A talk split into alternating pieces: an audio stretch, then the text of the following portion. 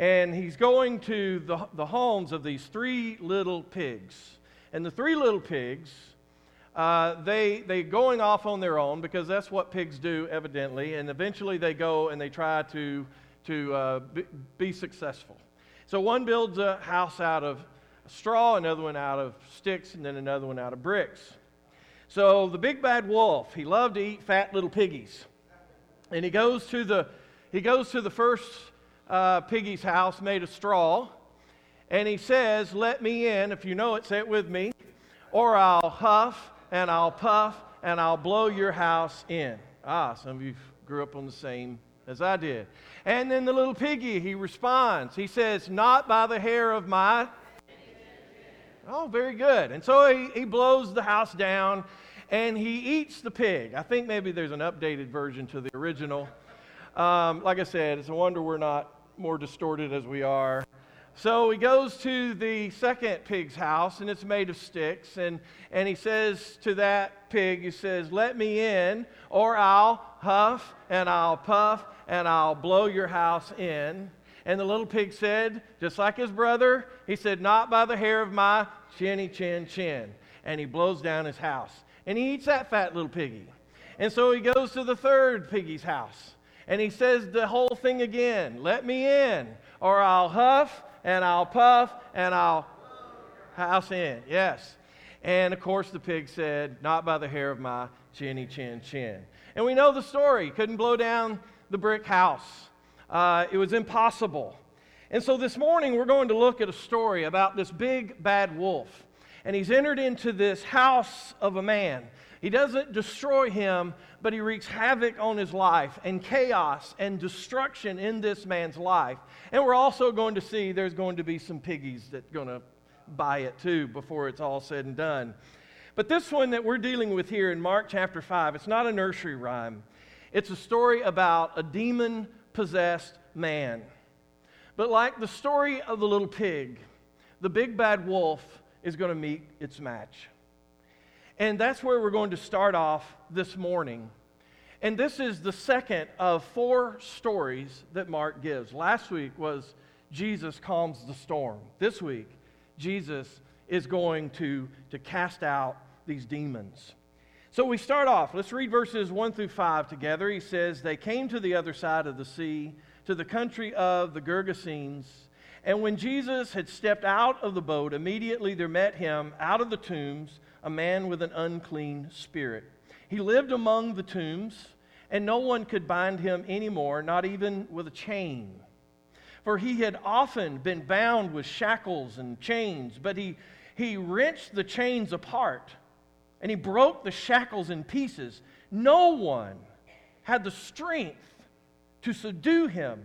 Listen to this. Night and day among the tombs and on the mountains, he was always crying out and cutting himself with stones."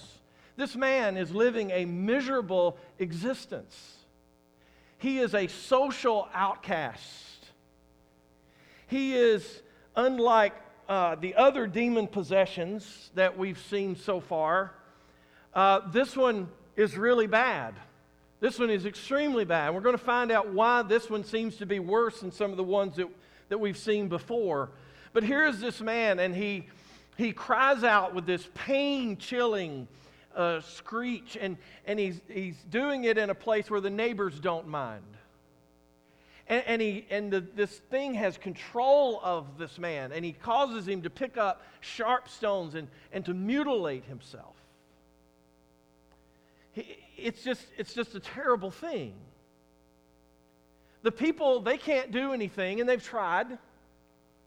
And isn't it interesting that they have taken these chains, these irons, and they've, they've tried to chain him up. But we see that this man that, that has all these demons in him, it has superhuman strength. It just breaks them. They can't do anything. They, there's nothing they can use that is going to subdue this man. He is like an animal. He acts like an animal, and he is being treated like an animal, because that is what happens when evil comes into our world. And if we had time, we would develop this whole idea of this animalistic uh, thing that happens as sin enters the world, and how human beings can begin to look like animals. But I want us to think for a moment the mentally ill. People who walk around and they may talk to themselves, they may even shout. Some of them will even hurt themselves, maybe hurt others. They're just completely out of control. And I'm not saying that everyone with mental illnesses has a demon either, but neither should we say that it's out of the realm of possibility if we believe in Ephesians six twelve. But Mark's description is of a vicious animal rather than a human being. If you were a Jew, everything about this narrative would bother you. You know, it's one of those things, it's just like, ew, I don't even like going here. Because it's in a Gentile territory, unclean to the Jews. He's being, he's just covered up with these unclean spirits, right? He's living among the tombs, that's a big no-no. And, and we're going to see that he's living out here with these unclean animals that are everywhere as well. But this is the situation. This is the man's story. This is what's happening to him inwardly, and there's no control. And he feels as if he has no control. So we keep going, and beginning in verse six, says, "And when he saw Jesus from afar, he ran and fell down before him.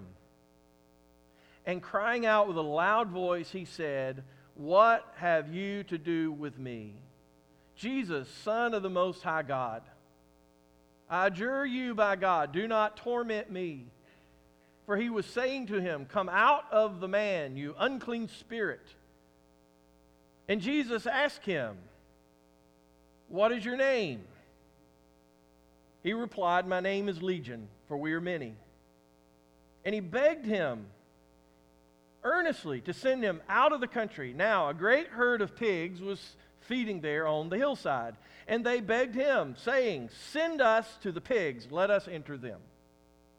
So he gave them permission, and the unclean spirits came out and entered the pigs, and the herd, numbering about two thousand, rushed down the steep bank into the sea and drowned in the sea." Jesus breaks through this wall of uncleanliness. We see this over and over again. He comes upon people who are unclean, and he's not afraid. And rather than the, those who are unclean affecting him, Jesus cleanses. He brings restoration to those who had none. When the unclean spirits see the Son of God, they rush to him. This is a little bit different than we see with some of these other demons. This is not an ordinary exorcism. In fact, we see that, that they have the ability of logic.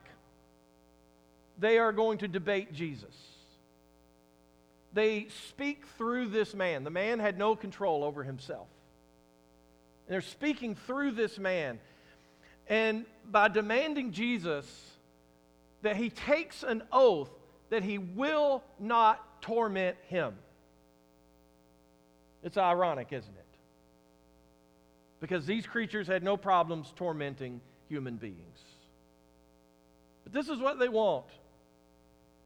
And when he asks them their name, we get at this surprise, don't we? He says, "My name is Legion." And this is not really a name, it's a description. Because in that day and time, the Roman army had these legions. And legions were made up of fifty-six thousand foot soldiers and one hundred twenty horsemen. It doesn't mean necessarily that that's the exact amount of demons that were inside of this man. It's kind of more of an estimation. We know that there were enough to fill up two thousand pigs. We know that. And praise God that he releases this man. He releases him. And that's where the pigs come in, which is kind of odd, isn't it? We talked about why they bargained to go into the pigs in class. We won't take that time. But but isn't it interesting what happens next?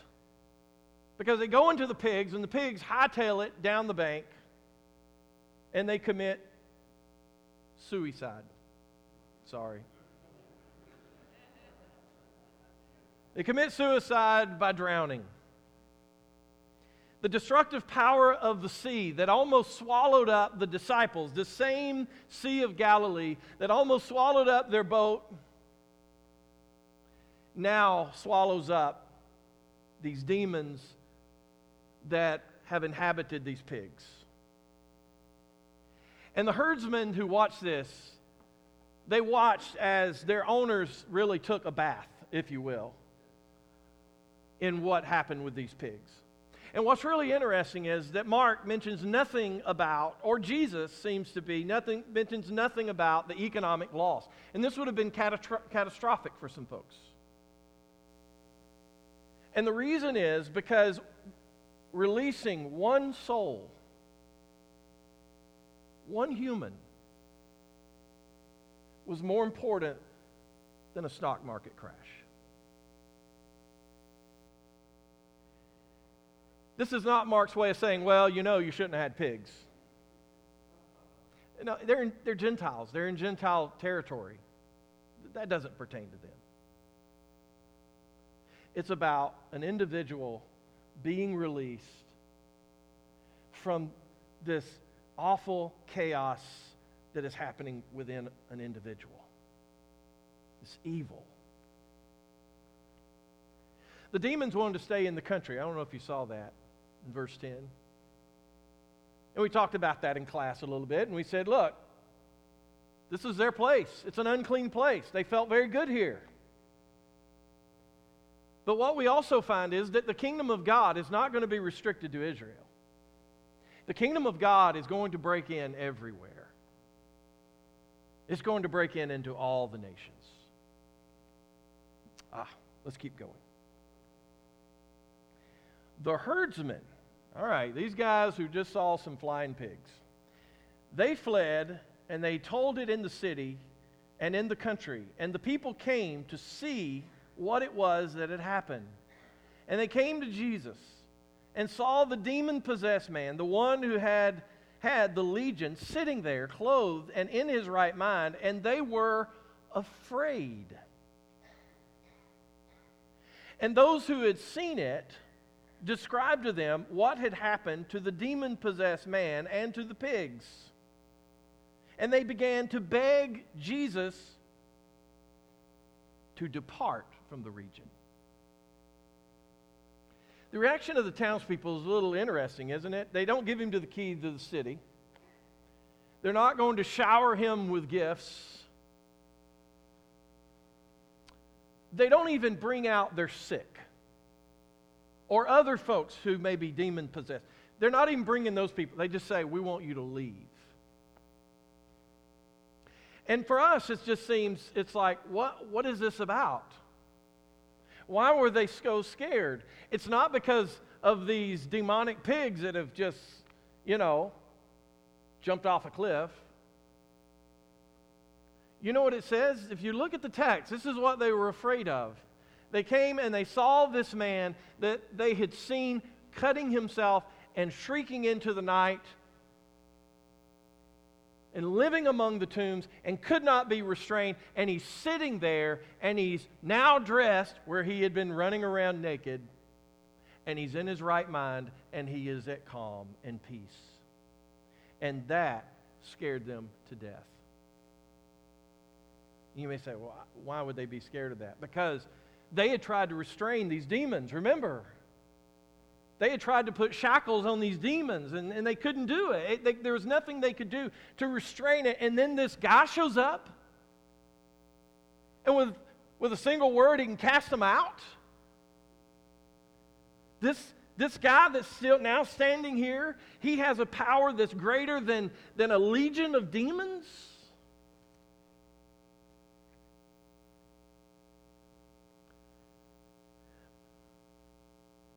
The man represents to us discipleship and salvation. And we talk about discipleship. It's so important we get it. I mean, Mark, he just keeps putting it in our face. And this is another area that he just puts it in our face. Discipleship, folks, is someone who has been restored and now they're sitting at the feet of Jesus. And we mentioned this in class. If we say, if we were to ask, you know, why are you a Christian? Why is this something that's important to you? And if you say it's because I want to go to heaven, you totally missed it. A true disciple of Jesus is someone who says, I want to be near Jesus. I just want to be near him. I want to go with him. His calm is comparable to the great calm on the sea, isn't it?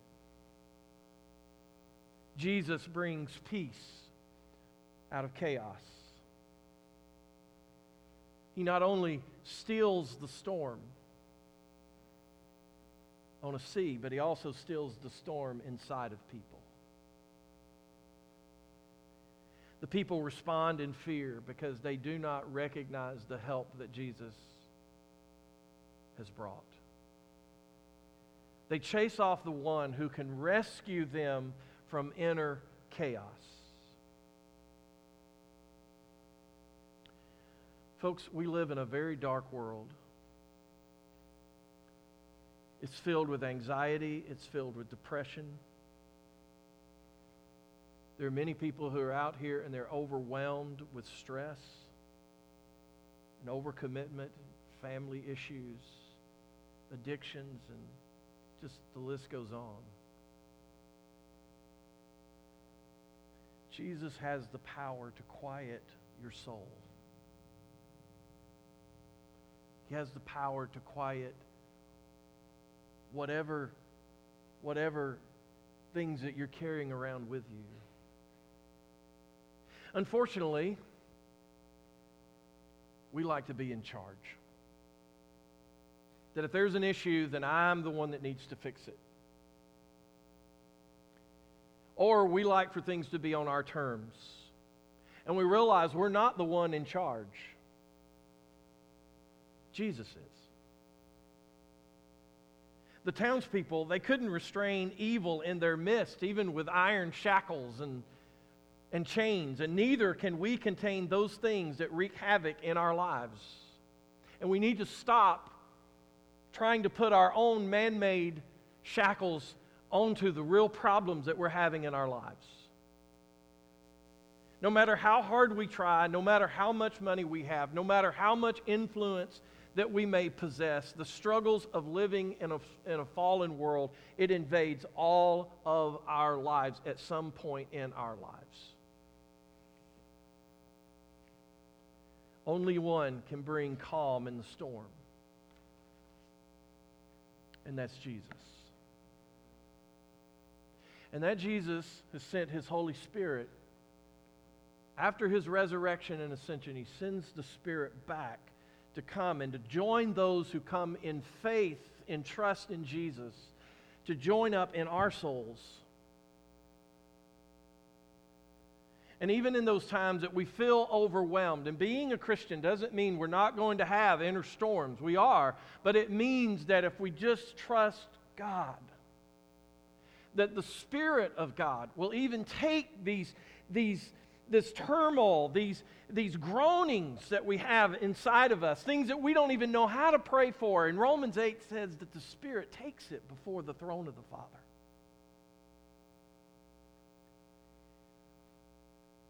And we're going to find comfort and we're going to find peace. But our world continues to ask Jesus to leave. We're experiencing higher rates of mental illness and self-harm and discontentment and gender and sexuality confusion than any time that I can think of in my lifetime.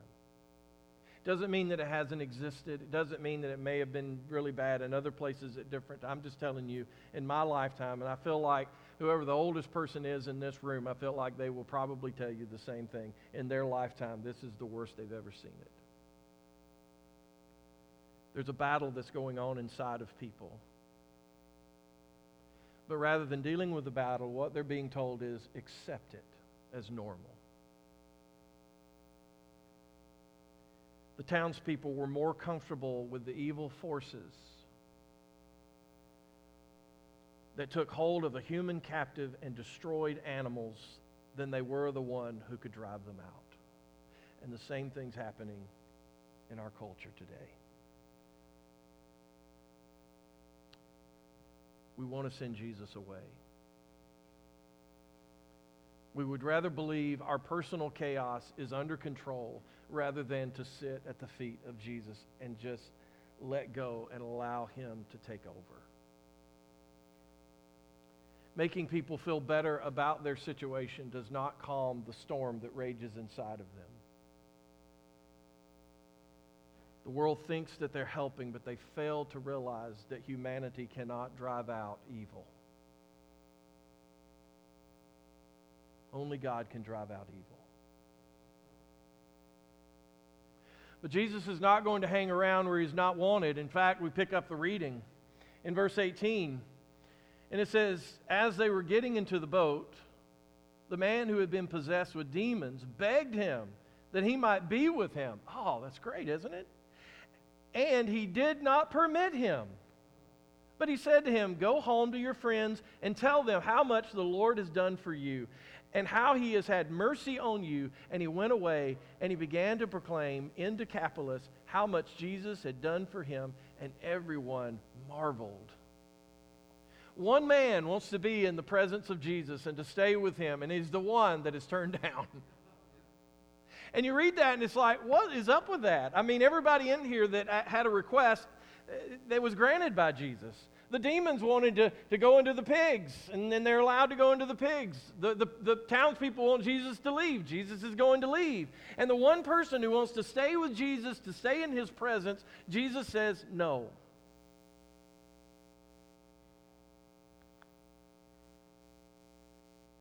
But what Jesus does tell him is, I want you to go to your friends and your family, and I want you to tell them what the Lord has done. We got a new song coming up in, in August. We're already practicing it in class. And and it's simple, and it's it's an older song, but it, it man, it's easy to dismiss. But let me tell you something. It's exactly what's said here. Said I wasn't going to tell about it, but I couldn't keep it to myself. I couldn't keep it to myself. What the Lord has done for me. And there's this excitement. You ought to have been there when He saved my soul. You ought to have been there when He put my name on the roll.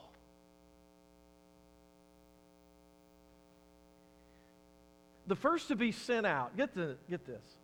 The first to be sent out to proclaim the gospel of Jesus Christ. In the book of Mark, it is not the apostles. It is not even a Jew. It's a Gentile. Jesus is banished from the area, but they can't get rid of Him. In our culture, they can try to banish Jesus all they want, but they can't get rid of us. They can't get rid of Jesus. As long as Jesus is in our lives and we continue to tell people what God has done for us, He is present in the message of the good news that is being proclaimed by this man and, and by us, and sharing this, this great news. God is being removed in every aspect of our country. I remember a time, and I know I'm old, but I remember a time when, when Bible was taught in public schools. How many remember a time, okay, you either have white hair or you have no hair, uh, or you went to a Christian school. Um, but I remember that. They're, now coaches, they, they can't even have a prayer with their players anymore. You, you can't get over a loudspeaker at a stadium and, and offer up a prayer, even that you hope that these boys, that no one gets hurt. We can't do that anymore. The, the phrase, one nation under God, is gradually, you're already seeing it in some places, it's gradually just being eliminated from our pledge.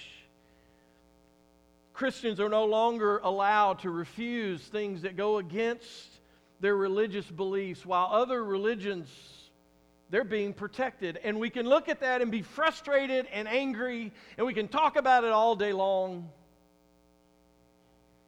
But that's our world. Jesus could have gotten discouraged.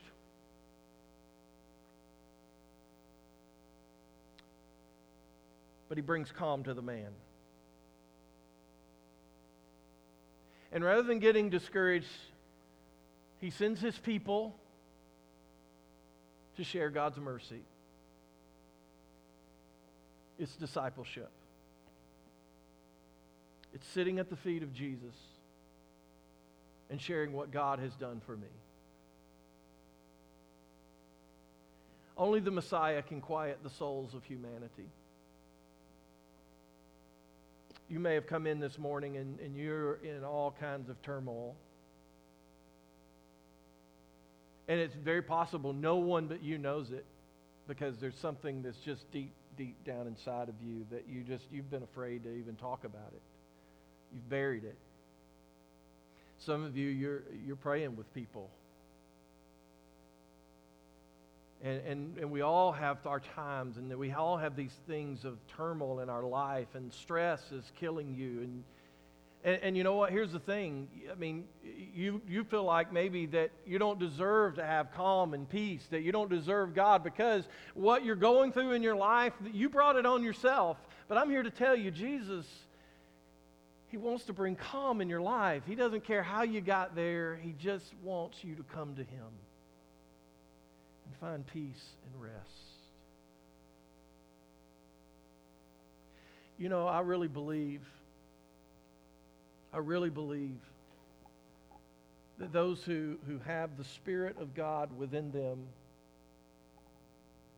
I believe we have the ability to see people's hurts where other people may not see them.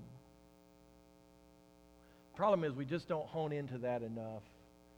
And we're distracted. We talk about this often. We get distracted, but when we really are focused, if we if we came in every week and we were laser focused on God before we got here,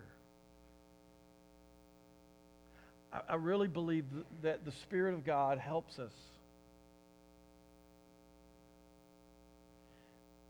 I, I'm not going to mention the person's name because I, I think they would be embarrassed if I did.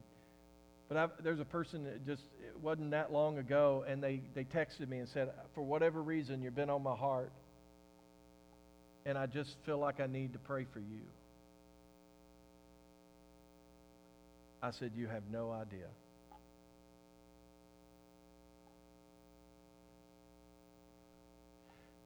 There's people in this room that they need prayer. We offer an invitation. It's a traditional thing we do, but let me tell you, when you're going through some kind of thing in your life, and it may be something of a very personal nature, you don't feel like walking in front of a bunch of people. And especially if you're here for the very first time, we don't require you to do that either. Last week, I said, listen, anybody wants to pray, I'll be up here. And I had someone come up, and we prayed. And that offer, it's, that offer stands every week, whether it's after worship or before worship or whatever it may be. But here's the thing, you encounter people in this auditorium and, and even in your lives. And sometimes you just need to say, it just seems like there's something on your mind. And I just really believe that God may be wanting me to ask you if you need prayer.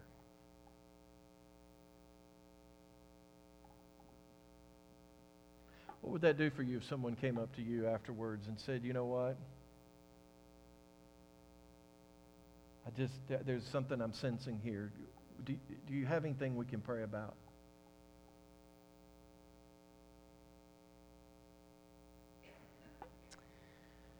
Those of us who have been recipients of God's mercy, we're called to share what the Lord has done for us.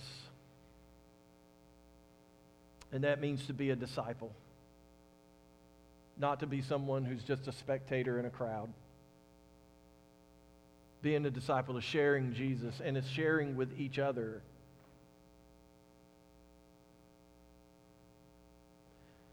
So I want to I want to have a all-encompassing prayer for some folks that may be going through some things right now.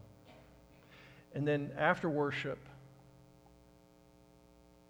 I want you to be very mindful. In fact, I want you to pray about if there's somebody God wants you to go up to, maybe to hug them, maybe it is to ask them if they need prayer, maybe you sense something that they need. Listen, let's let's let's do that this morning. Pray with me. Father, we come before you this day. And we come as your humble servants. Father, we thank you for your Son, Jesus. We thank you for his life and his sacrifice. Father, we're so thankful for the love that he has given to us, that he's willing to die so that we could be free. Father, we thank you for releasing us in those the time of darkness and evil in our lives. And, and yet, Father, we still live in this world, and it's still difficult. And you said there would be difficult, and we, we know it. And so, Father, we rely upon you. We trust. We trust you. Father, we pray for your Holy Spirit that is within us, your people. Father, help us. Take us to where we need to go and to the people we need to see. And Father, may we share with them.